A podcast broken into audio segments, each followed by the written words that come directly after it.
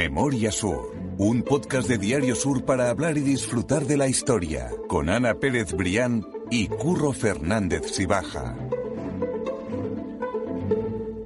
Hola Ana, ¿qué tal? Hola Curro, buenos días. Hoy estamos de oferta en el podcast, hoy tenemos un 2x1, y es que hay dos historias relacionadas con los Reyes Católicos que queríamos contar porque nos parecen muy interesantes. Absolutamente, con esa época fascinante. Exactamente, de- absolutamente, sí, sí, pero como eran historias más cortitas, pues hemos dicho, oye, vamos a agruparla porque si no se nos va a quedar un capítulo Sí, muy, porque muy además son pequeño. dos historias muy, muy curiosas, ¿no? Que yo Sí, creo sí. que a la gente que nos sigue les va, les va a gustar. Es muy interesante. Vamos a contar dos historias. Una es cuando la prostitución era legal en Málaga. Y una historia más que es muy interesante y desconocida, que tú contaste hace poco en el, en el, en el periódico. Y es un intento de atentado a los reyes católicos en Málaga. Sí, justo. Es un- ¿Y por qué se salvaron y cuál fue el proceso que llevó, bueno, pues a esa eh, bendita confusión que al final terminó por salvar a los reyes católicos, ¿no? Y quién fue la protagonista de, de que, de que los reyes católicos efectivamente no fueran víctimas de un atentado. Eso es. Así que vamos a empezar por ese momento en el que la prostitución era legal en Málaga.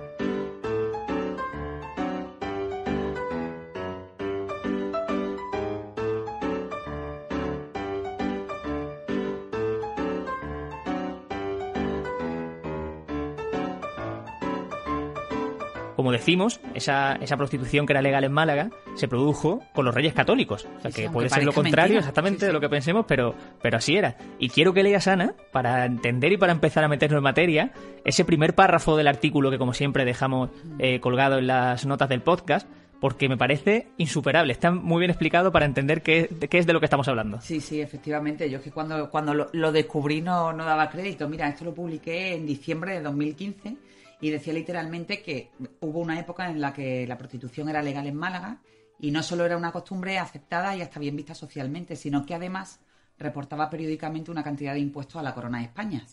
Más curioso resulta aún que la corona que se beneficiaba directamente de la actividad de los prostíbulos fuera la de los reyes católicos, que contaban hasta con la figura de un putero oficial, imagínate curro. Es decir, con el encargado de regular el negocio en las diferentes ciudades. En Málaga tenía nombre, en el caso de, de nuestra ciudad el singular título lo ostentaba Alonso Yáñez Fajardo, que era putero del Reino de Granada por obra y gracia de Isabel y Fernando y cuyo nombramiento oficial se conserva en el archivo de Málaga. Es impresionante. Sí, sí, sí. Que hubiese un nombramiento oficial, que hubiese un proceso para... que para... ¿A qué te dedicas? Bueno, pues yo soy el putero oficial del reino. Exactamente, sí, es que literalmente es eso. Es que a día de hoy lo vemos absolutamente loco, además pero... se- se, mm, es decir, que no se utilizan eh, eh, palabras como para esconderlo y nada. No, no, Era no. el putero oficial es, del, el que del regulaba reino, la- nada la lenguaje políticamente correcto. Es, es increíble. Esta historia va desde el reinado de los reyes católicos y hasta la llegada de los Borbones, el primero, el Felipe V, y es el momento en el que la prostitución empieza a estar mal vista. Pero hasta entonces, como tú decías en ese párrafo, Sí, sí. pagaban impuestos incluso por, Sí, sí, por la bueno, prostitución. estaba absolutamente regulada y, y bueno, y se hablaba de prostitutas, de rameras, de casas de cita y de y bueno, de ese tipo de actividad, pues con, con- con una absoluta naturalidad.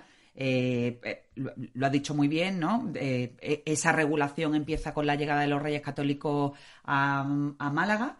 Y, y bueno, y se, y se mantiene hasta principios del siglo XVIII, es decir, se mantiene durante, durante siglos, cuando ya Felipe V, que fue el primer Borbón, eh, ya empieza con ver a ver con malos ojos, bueno, pues que la prostitución fuera, fuera una actividad regulada por ley, ¿no? Hablar en esos años de putas, rameras y queridas era absolutamente normal y todo eso estaba bajo la supervisión del putero, como tú decías. Pero ¿a qué se dedicaba exactamente el putero? ¿Qué hacía la figura del putero en Málaga? Pues mira, eh, eh, había eh, efectivamente un putero eh, real, o sea, un putero designado por los Reyes Católicos, que en este caso era Alonso Ñañez, y después había otros puteros que ya se encargaban eh, de manera concreta de, de cada casa de cita y de cada, y de, y de cada ramera, de cada prostituta. Ellos en concreto eh, se encargaban de alimentarlas, de pagarle un médico en el, en el caso de que se pusieran enfermas y que también tuvieran un lugar adecuado eh, para ejercer adecuado, ojo, que no, que no lo que estamos diciendo que fuera digno ni con las condiciones, porque ahora después también hablaremos de las condiciones Sí, en las sí, que sí. ejercían, pero bueno, que esos lugares estaban, estaban además, se- se- eh, eh, estaban fácilmente eh, Señalado y accesible, sí, exactamente.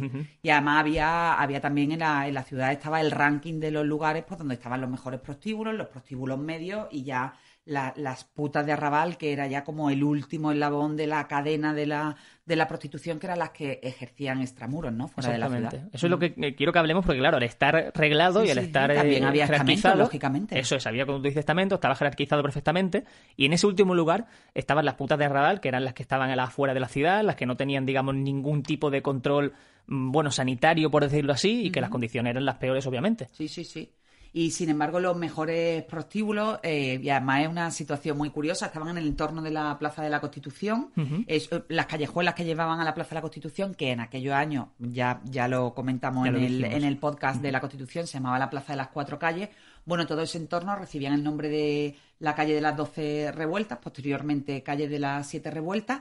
Bueno, aquel lugar de la ciudad era el, espacio neurálgico. Ah, tenemos que recordar que allí estaba el ayuntamiento, la cárcel, la plaza de toros de Quitaipón. Bueno, y los grandes acuerdos eh, y los grandes negocios de la época que, se, que se cerraban sobre todo en ese entorno de la casa consistorial, bueno, pues posteriormente se iban a celebrar, entre comillas, pues a la a las casas de, la, de las prostitutas, ¿no?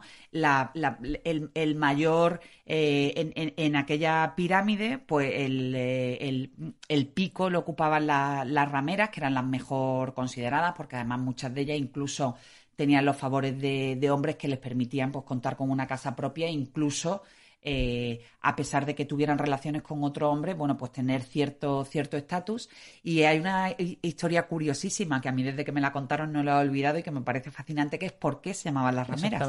Que era porque a las puertas de las casas estaban obligadas también a señalar que aquello era una casa de prostitución, una casa de putas, con una ramita verde. Por eso de ahí viene el nombre de, de, rameras, ¿no? Esa historia me la contaste tú cuando dijimos que podíamos hablar de este tema y, no tenías ni idea, me, llamó la atención muchísimo. Sí, sí, yo tampoco la conocía y, bueno, al final se ha quedado con, ese nombre como, como forma de, de, conocer a las mujeres que, se, que se dedican al llamado oficio más antiguo del mundo, ¿no? Muy, muy curioso, la verdad. Si estamos hablando de que había una clase baja dentro de la prostitución y si estamos hablando de que había una clase alta, había también una, una clase media, ¿no? Exactamente que, bueno, en su mayoría se encontraban en, la, en el entorno, en la zona de calle Camas, también muy cerquita del centro. Sí, efectivamente. hay mucha gente que piensa que la calle Camas, eh, porque además esos negocios de la prostitución, yo no sé si tú lo habrás eh, eh, vivido cuando a lo mejor eras más, más pequeño. No te voy a decir joven porque eres escandalosamente joven, pero cuando eras pequeño, eh, no sé si, si recuerdas que se, que se hablaba también de que, bueno, de que en la calle Cama eh, efectivamente se seguía ejerciendo la prostitución.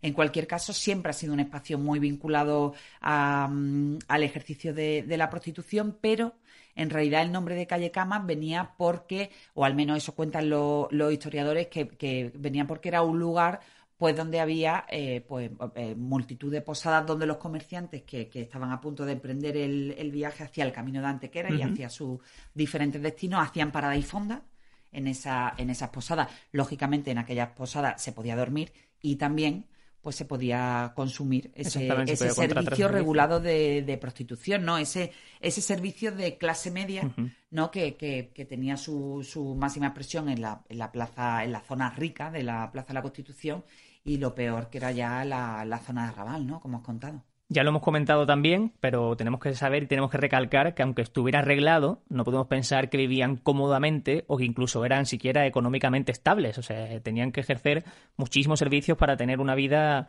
eh, bueno, en la media. Y ni siquiera eso, Curro. Hablábamos de, de las rameras que, habían conseguido pues el favor de algún hombre rico que, que las consiguiera mantener e incluso darle una casa. También estaban las putas viejas ricas, que bueno, que ya estaban retiradas y que después de años de trabajo habían conseguido llevar una vida, una vida más o menos digna, pero en general las penurias que sufrían estas mujeres eran muy conocidas. Eh, porque los alquileres que tenían que pagar al, al putero no eran, no eran baratos. como, como decimos dentro de esa regulación, era todo más complicado de lo que parece y de hecho eh, se dice que, que, las putas lo único que, poseían en vida era su, su ropa, ¿no? Exactamente. una vida obviamente eh, muy triste y que no les quedaba más remedio en, aquella época, de luego. Sí, además también había mucha mm, doble moral en la, durante todo ese periodo donde la prostitución estuvo regulada, porque a pesar de eso, de que estuviera regulada, de que se cobraran impuestos y de que, y de que las casas estuvieran señalizadas y las mujeres señaladas, bueno, pues tampoco era una actividad de la que se hablaba abiertamente. O sea, es decir, los reyes católicos conseguían para la corona ese ingreso extra, pero, pero no se hablaba abiertamente del tema de la prostitución, ¿no? Había también mujeres, obviamente, que querían abandonar esa vida y comenzar a servir a Dios. Esas mujeres eran conocidas como las arrepentidas y tenían también una sede donde remediar esa vida anterior, ¿verdad? Sí, sí, efectivamente. Salir de aquello no era, no era fácil, pero bueno, el primer hospicio de estas características se encontraba al lado de la iglesia de, de San Juan, en la calle Cinco Bolas, y precisamente este primer lugar fue abierto por una de las nueras de Alonso Yáñez, que recordemos que era el putero oficial de, de la ciudad.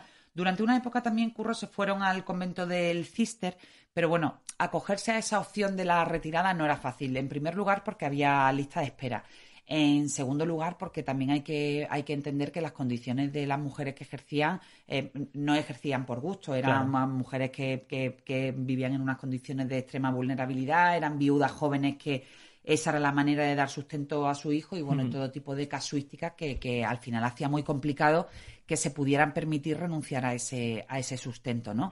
También en estos conventos había lista de espera y había además unas condiciones bueno que no hacían fácil que, pudieran acogerse a esa posibilidad, ¿no? Una de ellas es que mm, haciendo también gala de la férrea moral de la época, quizás doble moral, era que tenían que ser mm, católicas apostólicas romanas, ¿no? Entonces, bueno, pues ahí con ese con ese requisito y, bueno y con los, con los de la lista de espera pues no era no era fácil acceder a ello. Bueno muchas lo hicieron eh, muchas arrepentidas y consiguieron al menos reconducir su vida, ¿no? Pero bueno, no deja de ser un capítulo curioso de la historia de la absolutamente. Sí, sí.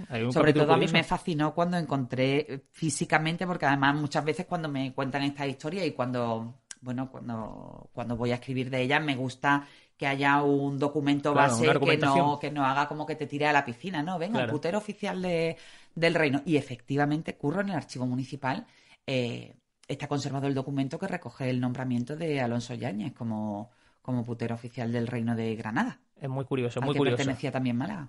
Quiero recalcar que cuando hablamos todo este tiempo de putas, no lo hacemos de modo despectivo, sino porque era el nombre que, llevaba, exactamente. no le estamos llamando prostitutas, sino putas porque era el nombre como yo decía antes, que, no, se arreglaba. No, no se no se esforzaban por, por eso, por el lenguaje políticamente correcto. Eran las putas, eran las rameras, eran las prostitutas y el putero oficial era el putero oficial, no, no tenía otra denominación. Eso es, pero bueno, quería, quería aclararlo. Sí, sí, todo nuestro respeto, por supuesto.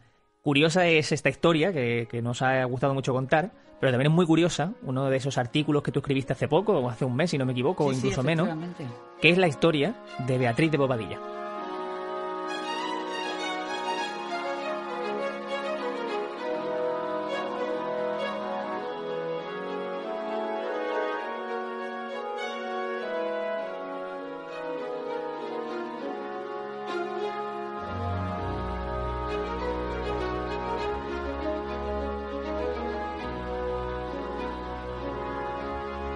Para que nadie se pierda, vamos a aclarar que la historia de Beatriz de Bobadilla no tiene nada que ver con la prostitución. No, no, no, no, o sea, que vamos a hacer un cambio absolutamente. No tiene nada que ver. Lo único que es que hemos decidido eh, unir estos dos temas, primero por la curiosidad de cada uno de ellos y segundo porque se, se, se, enmarcan los dos en la época de, de, la toma de los reyes católicos de, de Málaga y Granada, ¿no? Eso es. Que yo creo que fue una época fascinante donde ocurrieron muchísimas cosas y, bueno, por, por, por concentrarlo en, en, la misma época, ¿no? Pero la historia de Beatriz de Bobadillano no tiene nada que ver. Es puramente organizativo este, este, este orden de podcast que hemos hecho.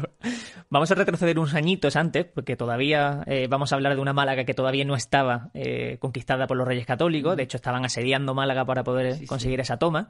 Y vamos a retroceder también hasta esa segunda mitad del siglo XV, que es cuando comienza ese asedio de Málaga, como te digo, por parte de, de los reyes católicos, y recordemos que se situaba el campamento base de Fernando en la zona de la Victoria, como ya hemos hablado exactamente en algún capítulo, y el de Isabel en la zona de la Trinidad. En la zona de la Trinidad. Estaban separados y ni siquiera los dos coincidían en Málaga. Pero bueno, esta historia de la que vamos a hablar ahora efectivamente se desarrolla en el campamento base de, de Fernando, que yo creo que ya hemos hablado con motivo del podcast de los Condes de Buenavista o de Anita Delgado. Ya, ya me bailan un poco. Sí, sí, pero ya son muchos. Pero sí, sí que contamos que, que el rey Fernando estuvo en aquella, en aquella zona, en la huerta de la Cíbar, y también contamos, para que la gente también pueda retroceder y avanzar en nuestros podcasts, la, la historia de la, de la Virgen de la Victoria, ¿no? que fue un regalo del rey Fernando a, a, la ciudad de Málaga y que a la vez había sido un regalo de su, de su consuegro, de, del padre de, Felipe el Hermoso, de, la, de la Virgen de la Victoria. Esa historia vamos a dejarla como siempre en las notas del podcast para retomar esos, esos podcasts anteriores que están relacionados con la historia que contamos y que son también muy interesantes. Pero vamos a volver a esa historia porque esa toma de Málaga pudo haber sido muy distinta si no llega a ser por una persona como fue Beatriz de Bobadilla, que era marquesa de Moya. Pero ¿quién era ella? ¿Quién era Beatriz de Bobadilla? Pues mira, Beatriz de Bobadilla fue eh, dama de la reina, fue su consejera, su mano derecha y fueron amigas desde niñas. Posteriormente contaremos cuál fue la infancia en la que, en la que vivieron las dos, ¿no? Pero eh, ella salvó literalmente a los reyes católicos de un atentado en Málaga que de haberse llevado a cabo, bueno, pues, pues hubiera dado un, giro completamente diferente a la historia que, hoy conocemos y que incluso hubiera convertido ese campamento de los, de los reyes, de, rey Fernando en la Victoria en la, en la tumba de los reyes, ¿no? Eh, la historia es muy, es muy curiosa porque, porque, bueno, está muy bien documentada además en, en, el, en, la, en la Academia de la Historia, se cuenta muy bien cuál fue el origen de, de ese atentado eh, porque bueno, durante la contienda eh, hay que recordar que los reyes estaban acompañados de, su, de sus manos derechas, cada uno de su corte, ¿no? En la corte de Isabel la Católica efectivamente estaba Beatriz de Bobadilla y su marido Andrés Cabrera, que era alcaide del Alcázar de Segovia. Los dos eran judíos conversos, pero bueno, en aquella época no era no, no, no, representaba un problema para los reyes católicos, al menos en, la, en el caso de Beatriz y de su marido, y bueno, la pareja se había convertido ya por méritos propios en el personal de confianza de los Reyes Católicos. Ambos estaban en ese campamento de Fernando el Católico cuando, cuando estaban avanzando, cuando estaban, eh, em, estaban en pleno asedio de, la ciudad de Málaga, llevaban unos 100 días en el campamento y bueno, y aquel, aquel lugar en concreto llegó un, santón, eh, conocido en la época un santón natural de Túnez, que venía de Guadix, que se llamaba Ibrahim al-Gerbi. Y bueno, y entonces ese, hombre llegó allí guiado supuestamente por un sueño en el que Alá le había revelado cómo podía librar a la ciudad, que, recordemos que en aquella época estaba en manos de aún de los musulmanes de, de esa dominación católica, ¿no? Eh, para eso tenía que esperar el momento adecuado para poder, para poder atentar contra los reyes, que realmente era el, objetivo de Algerbi. Y entonces esperó a que Isabel viniera a Málaga para eh, animar a las tropas y a su, y a su esposo. ¿no? Quiero especificar que un santón, por si alguien no lo sabe, es una persona que tiene una vida apartada y centrada en la contemplación y en la penitencia, exactamente, un ermitaño, pero que no es cristiano, básicamente. Eso es un santón, una persona, un ermitaño, pero que no se, se rige por el cristianismo, sino normalmente por, por la religión musulmana. Eso, exactamente. Efectivamente, bueno, pues con, esa excusa de que, de que él tenía información relevante eh, sobre el asedio, pues Algerbi pidió ser recibido por el, por el rey Fernando. Eh, ¿Qué ocurrió? Que al rey Fernando se podía decir que, que, lo salvó el hecho de que en ese momento estaba durmiendo la siesta, ¿no? Porque la reina accedió a esa visita del Santón a la, a la tienda de, de Fernando, pero pidió que bueno, que, esa visita se pospusiera hasta que el rey terminara el descanso y ya pudiera recibirlo, ¿no? Entonces él fue eh, conducido directamente hacia otra de las tiendas eh, anteriores, que estamos, que hemos recordado que estaba la tienda de los Reyes Católicos, cada una en un lado, o sea, Trinidad y la Victoria, pero después alrededor de las tiendas de los Reyes estaban las tiendas de su personal de confianza, ¿no? de la gente cercana a los Reyes. Claro. En ese contexto es donde entra pues la, participación de Beatriz de Bobadilla en el atentado porque dirigen al Santón directamente a esa tienda anterior donde estaba Beatriz de, Bobadilla, bueno, pues eh, mm, eh, acompañada de otro de otros miembros del séquito, ¿no? Y, Como era el caso de Álvaro de Portugal, por ejemplo. Claro, sí, este Álvaro de Portugal. Y entonces el Santón, al, al entrar en aquella tienda eh, y ver que, tanto Beatriz como Álvaro de Portugal estaban pues elegantemente vestidos con todo su ropaje y con todo su lujo, los confundió con, los reyes.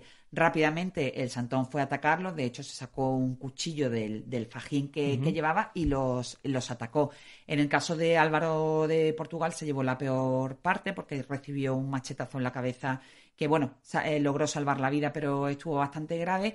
Y Beatriz de Bobadilla fue muy curioso porque se salvó eh, según se recoge en esa Academia de la Historia, en los documentos de la época, por el, eh, el oro que había en sus ropajes. Claro, porque Pues, Beatriz eh, se claro, zafó, pero no fue realmente claro, por, un- todo- por agilidad, todo- sino por, por... todo el lujo, por todo el lujo que llevaba, imaginaros, pues a, pues a lo mejor casi el, el fajín y, y casi petos, ¿no? En forma de, de, de escudos que finalmente Claro. la, la protegieron. El hecho es que los gritos de Beatriz consiguieron eh, alertar a los soldados que apresaron rápidamente a Algerby y bueno, literalmente también se recoge en las crónicas que lo hicieron picadillo, es decir, lo, lo mataron, lo desmembraron y lo Sí. colocaron en una En una catapulta. en una catapulta y arrojaron sus restos al otro lado de, de la muralla de la Alcazaba, ¿no? Curioso, como esa ropa, esos tejidos de oro, sí, ¿verdad? de hilos de oro tan, tan fuertes y tan potentes, fueron los que... Él, al final, es la historia que salvó a Fernando el Católico gracias a una siesta y gracias también es. al, al, al oro y a todos los, los,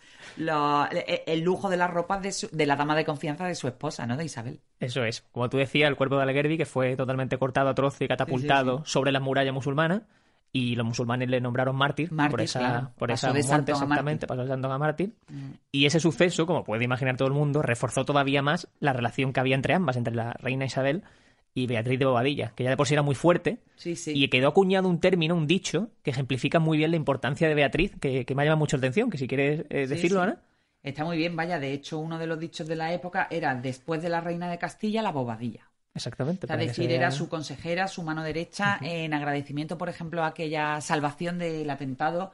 eh, Beatriz de Bobadilla recibió unas casas en Sevilla, 30 esclavas que habían sido tomadas en Málaga y también una posibilidad de enviar una carabela con mercancía a, mm, a Guinea, con la excepción del quinto, que era un impuesto que se cobraba en la época, ¿no?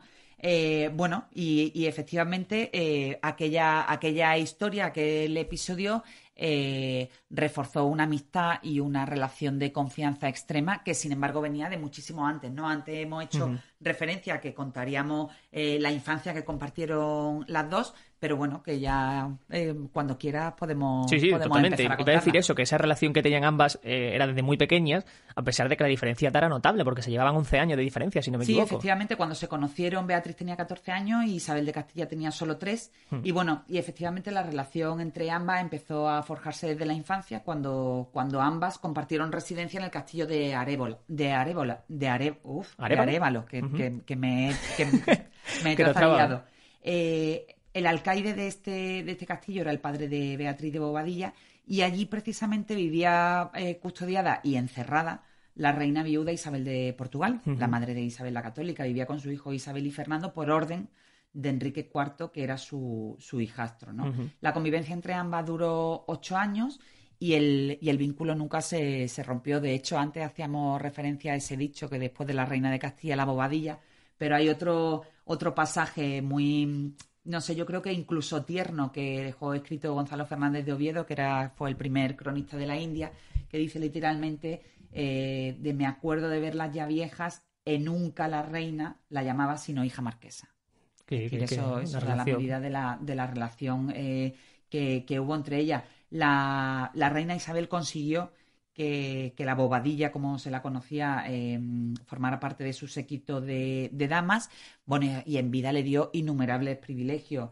Eh, algunos de ellas era contar con la copa de oro, que era la copa de la que habían bebido los reyes, y después había una cosa curiosa que era un privilegio que consistía en, las en los grandes acontecimientos religiosos, por ejemplo, las misas de, de Navidad, eh, tanto Beatriz como su marido se colocaban a ambos lados de los reyes católicos para que en el momento de la paz eh, la reina pudiera darle la mano a, Claro. a su amiga Beatriz y el rey pudiera hacer lo propio con el marido, ¿no? Era un gesto de confianza que, que, que daba también Sí, la medida de- de- del poder que tenían y de la ascendencia que tenían sobre los reyes, ¿no? Hubo Y muchísimos también, privilegios. sí, Ana, perdón porque que te corte. gesto- Eso es que había, y yo creo que a pesar de todos esos eh, eh, em, privilegios materiales, hubo uno que yo creo que el más simbólico y seguramente Sí. el que más emocionó a, a la propia Beatriz. Justo porque ella fue la encargada de, de cerrar los ojos de Isabel a su muerte. Eso no era, no era un gesto automático que la reina moría y se le cerraran los ojos, sino que era una ceremonia es. muy simbólica eh, de la que se encargaba alguien de su, de su máxima confianza y que efectivamente fue la propia Beatriz, ¿no? La que a la muerte de Isabel de Castilla se encargó de, de cerrarle los ojos. Sí, que estamos hablando de un personaje que, que tenía un poder muy importante en la corona y además una, relación directa con, con el éxito en la toma de Málaga en este caso, por ejemplo, como hemos contado. Sí, sí. Hay, sin embargo, otra historia, y con esto ya acabamos, en la que pudo cambiar la historia también de los Reyes Católicos y fue la primera posible boda de, de Isabel. Sí, sí, efectivamente. Bueno, no es un secreto que en la época todos los matrimonios estaban absolutamente concertados y entonces el rey Enrique IV, que recordemos que tenía encerrado en el castillo de Arévalo a la madre de Isabel con Eso sus es. dos hermanos, quiso casar a Isabel, que entonces tenía 15 años, era muy joven, con Pedro Girón, que era un tipo que tenía muy mala fama, era además vasallo de unos 50 años, que bueno, que tenía eso, que tenía fama de maltratador, que ya había tenido mario- varios hijos y que no, no le gustaba nada Claro. a, a Isabel, ¿no? Entonces, el día antes de anunciarse el compromiso, Isabel se pasó toda la noche rezando para que no llegara ese, ese momento. Cuentan las crónicas de la época que Beatriz le dijo a su amiga que no se preocupara, que ese momento no, no iba a llegar y que ella estaba dispuesta a, a frustrar el compromiso y la boda, incluso apuñalando al impresentable novio. De- de- se recoge literalmente en las crónicas, ¿no? Sí. Entonces, bueno, el ataque no fue necesario porque, bueno, providencia divina o naturaleza, eh, el hecho es que Pedro Girón murió en ese, esa noche en el camino hacia, hacia el lugar donde se iba a anunciar el, el compromiso con Isabel. Bueno, eh, se certificó muerte natural, pero hay otras, hay otras leyendas que, que hablan de que, de que pudo ser envenenado y que, bueno, y que, ¿por qué no? Probablemente Beatriz de Bobadilla tuvo, tuvo mucho que ver, que en, en ese bueno, en esa esa desaparición de- del novio, ¿no? El hecho es que, bueno, eh, la historia de Beatriz de Bobadilla también la traemos primero por fascinante y después porque hay un callejoncito Eso es. en Málaga, en el entorno de calle Alcazabilla, es una de las calles eh, perpendiculares al, al- al Museo Picasso, que recuerda, que se llama Marquesa de Moya, y que, bueno, recuerda la historia de esta mujer fascinante, ¿no? Sí, que de luego en Málaga tuvo un papel fundamental Sí, sí, absolutamente. y, y que es muy interesante. Tuvo muchos episodios de la historia, porque tú imagínate que Isabel la Católica se hubiera casado con Pedro Girón. No estaríamos hablando de muchas cosas de las Sí, que sí. hablamos hoy en día. Absolutamente. Acabas el artículo diciendo que Beatriz e Isabel consiguieron reescribir la historia en diversas ocasiones. Y eso es lo que yo quiero que nosotros sigamos haciendo, que sigamos contando esa Sí, sí. historia que, que nos ha traído hasta aquí, como tú dices. Sí, sí. Y yo creo que ha quedado un capítulo muy recogidito, muy Sí, resumidito, pero es muy que bien. es fascinante. La, la estancia de los Reyes Católicos en Málaga, bueno, la verdad es que merece la pena rescatarla. Ya volveremos en próximos podcasts Seguro. por otros detalles de esa estancia de los Reyes Católicos en Málaga, donde incluso eh, se, se, se recoge en una de las crónicas. Yo, la verdad, no lo he podido certificar, pero algunos, algunos eh, documentos lo dan por válida, que en ese campamento también de Fernando el Católico se recibió incluso la visita de Cristóbal Colón, ¿no? Qué fuerte. O sea, imaginar lo que tuvo que ser aquella época absolutamente efervescente en, en la ciudad de Málaga, ¿no? Nos, quedan, nos quedan muchas historias por contar y Sí, estamos sí. deseando hacerlo. Y Seguro que esperamos además retomaremos. que sigan al otro lado porque, porque bueno, al, a- al final eso es lo que nos da el- la ilusión por, por seguir con estas historias que a mí particularmente me, me encantan compartirlas contigo, Curro. Claro, ¿no? Y encima vemos que a la gente también le gusta y que quiere seguir consumiéndola y nos dice que le gusta y que le gusta lo que hacemos, es que eso ya es doble, doble Eso, orgullo. eso, que nos escuchen, que nos escuchen y sobre todo también que nos manden sus impresiones y sus propuestas, pues estamos como siempre en redes sociales, yo recuerdo la mía, en Twitter soy arroba Ana Pérez Brián. Eso es, yo soy arroba curro si baja y allí van a poder seguirnos y en las notas del podcast van a poder eh, consultar todas esas noticias que tú ya has escrito en el periódico que ya existen, verlas con calma, ver fotografías e Estamos ilustraciones. por tierra, mar y eso es. Nos tienes, nos tienes controlado por donde quieran. Así que Ana, mil gracias y nos vemos la semana que viene. Gracias a ti siempre, Curro. Memoria Sur es un podcast de Diario Sur. Escucha un nuevo episodio cada semana en iVoox, Spotify, Apple Podcast y consulta las referencias de este episodio en diariosur.es.